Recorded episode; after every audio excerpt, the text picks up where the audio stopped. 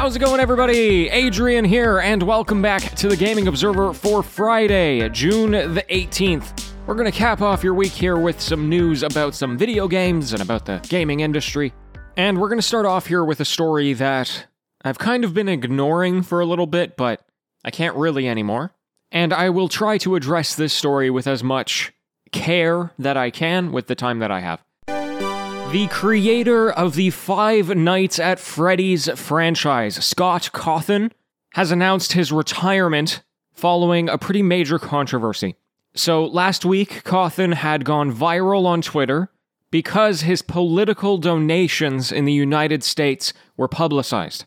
And it became evident that over the course of the last four years, he has contributed the max amount, thousands and thousands of dollars, to politicians like Donald Trump, Mitch McConnell, Ben Carson, other conservative Republican politicians.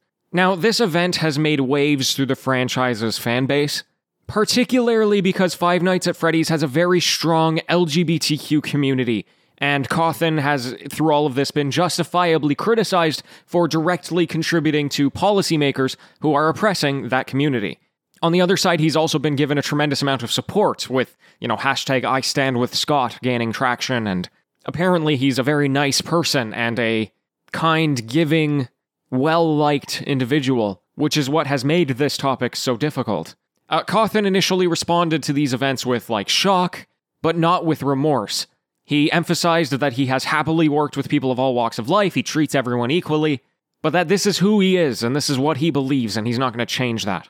Now, I would highly encourage you to read an article that was made on Kotaku by Ash Parrish, it really breaks down this whole situation really well, explains the problems with many of the things that Cawthon has said, but it essentially boils down to hey, he's trying to make a distinction between how he treats people and that he loves everybody. Meanwhile, he's contributing to the systemic issues that are ever present through various laws.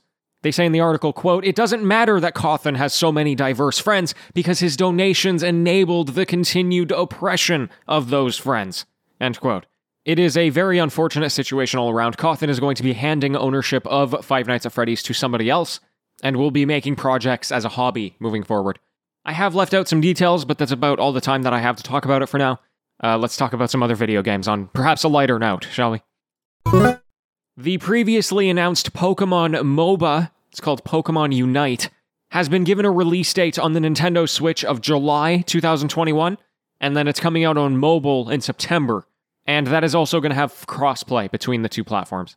Like many MOBAs, it is two teams of five battling for control of a map. You're going to be able to level up your Pokemons throughout the matches, and it's a free to play game with cosmetic DLCs. It's pretty cool. Uh, I've seen some positive feedback about the soft launch on mobile. Hopefully, it turns out okay. I love the concept.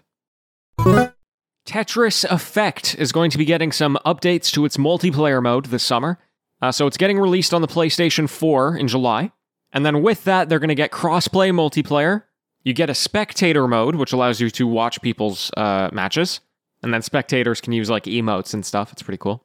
However, it will not be cross platform in terms of saves and progress. So if you have it on multiple platforms, they're going to be their own thing. This isn't a huge story, but I thought it's interesting. Uh, Microsoft has changed the look for the Xbox Series X game packaging it's not a major change, but instead of a big black bar across the top of the, the game package, they've just made it look a little nicer with a, a white inlay. Perhaps more interesting is the fact that they have reopened the Xbox Design Lab. This was shut down for a while, but it's a service that allows you to design your own Xbox controller, all the different colors and whatnot. It's really cool. I loved all the pictures of people, you know, getting their custom controller. Okay, and last story for the PC gamers. If you want to head on over to the Epic Game Store, you can pick up right now a game called Hell is Other Demons, which is an action platformer shooter. It's got a nice retro art style. And they're also giving away Overcooked 2, which I would highly recommend. That's a great game, particularly with friends. And then next week, they're going retro. Uh, they're giving away Sonic Mania and Horizon Chase Turbo, which are both some kind of old school games, or old school inspired, maybe. So, like I said, that's next week. Uh, and then, still right now, if you want, you can also go to GOG.com and pick up a game called Absolute Drift, which is a racing game all about drifting. It's pretty cool. Otherwise, folks, that is all the time that I have. Thank you for tuning in. I will be back with some variety shows this weekend, back with the news on Monday. And until next time, happy gaming, everyone.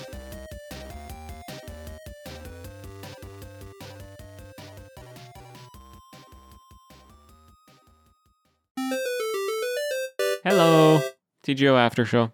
I always have this debate with myself about what kinds of stories should be featured on this show, and one of those debates is often political topics. And it's not so much any reservations about talking about these things that are important to me because, I mean, they're important to me for a reason, but I think usually my biggest concern is I just don't want this to be a politics uh, video games show. I want it to be a show about video games and all the fun stuff that's happening in that world. But every now and then we get a story like this, which is just impossible to ignore, right? Like the like Cawthon is what the internet was talking about for the last week, despite E3 being around. I mean, you know, it didn't get drowned out in anything. And I wish I had more time to cover that topic with more nuance. You know, I, I did my best there. There, there were some things I couldn't cover. For example, one of the big reasons why everybody is supporting him is because he's being threatened. You know, he's he got death threats, and you know, as this tends to happen with uh, any kind of controversy, right? That happens. And of course, that's ridiculous. Nobody should be doing that. It's completely abhorrent, and I reject any idea of that completely.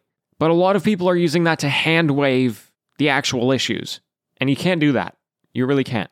And such a prominent franchise, like like a serious cultural influence for a lot of people, like a, a major portion of the gaming community, and even some of the non-gaming community. You know, Five Nights at Freddy's is one of those franchises that has penetrated past video games. And to have its owner be somebody who is apparently a wonderful person who treats everybody so nicely, but also is like giving like thousands and thousands of dollars to these kinds of people. It's just, how do you ignore that story? How do you support that? It's like, I don't know, it reminds me of what's happening with my dad right now. I don't know how much I've talked about this on the after show, and I, I was intending to talk about it on a weekend show at some point. Maybe I'll do it this weekend. But, you know, I haven't spoken to my father in close to a year. Uh, not necessarily intentionally. It's just that the last time we spoke, he was ranting about anti-vaccination and you know the that COVID is a hoax and all of this stuff. And I'm having this real conflict because I know my father. You know, I know that he doesn't really know what he's talking about. I know that he's fallen into this social media black hole that's making him convinced of things that aren't true. He's a little ignorant, but in every other aspect of life, he's like a nice guy. He's a good dude. He treats people well. He treats people equally. And yet I can't I can't get past this. The the lack of awareness and empathy in this specific instance just totally offsets everything else that I know about him. And I feel that same thing with this creator. You know, this creator of a major media franchise. I mean, don't get me wrong, I'm I'm not affected by this. I've never played Five Nights at Freddy games you know, I never really knew who this person was before, but I'm picturing myself in the shoes of, you know, I don't know, what if my one of my favorite content creators turned out to be like this or any other game franchise? How would I feel? It would be impossible for me to separate. And it's impossible for me to not say something. So I, you know, I do apologize if maybe, you know, you come to the show for a certain thing and the negativity of events like this are not um, what you're looking for. But I want you to know that I, I do approach this with as much care and understanding of that as I can because I don't want to be talking about it. I don't want these things to be happening. But I, I, I talk about it out of a sense of necessity. It's impossible to plug your ears on stuff like this and say, oh, I just want to talk about video games. I don't want to hear about politics. That's not how the world works, you know? We're, we're also so scared of that word right now, right? Politics. You can even see video game developers saying, oh, our game is not political. It's not meant to be political. Ubisoft literally makes Watch Dogs and Far Cry, which is about political disruption and corruption in the government and all this stuff. And then they go, oh no, our game is not it's not political. Are you crazy? It's it's just a backdrop aesthetic for our video game. And it's because the the word politics or the the idea of it has become scary, has become po- so polarizing. And my hope is that, you know, none of these problems are going to be solved on Twitter or on any social media, but maybe me talking about it a little bit with a little bit of perspective and candor. I, I hope that that's me giving my part to all of this in a helpful, valuable way. Maybe I'm failing at that, but I like to think at least I'm trying. Anyway, uh, we'll try not to be so negative tomorrow. Thanks for sticking in there with me. Uh, back with a variety show tomorrow, and until next time, farewell.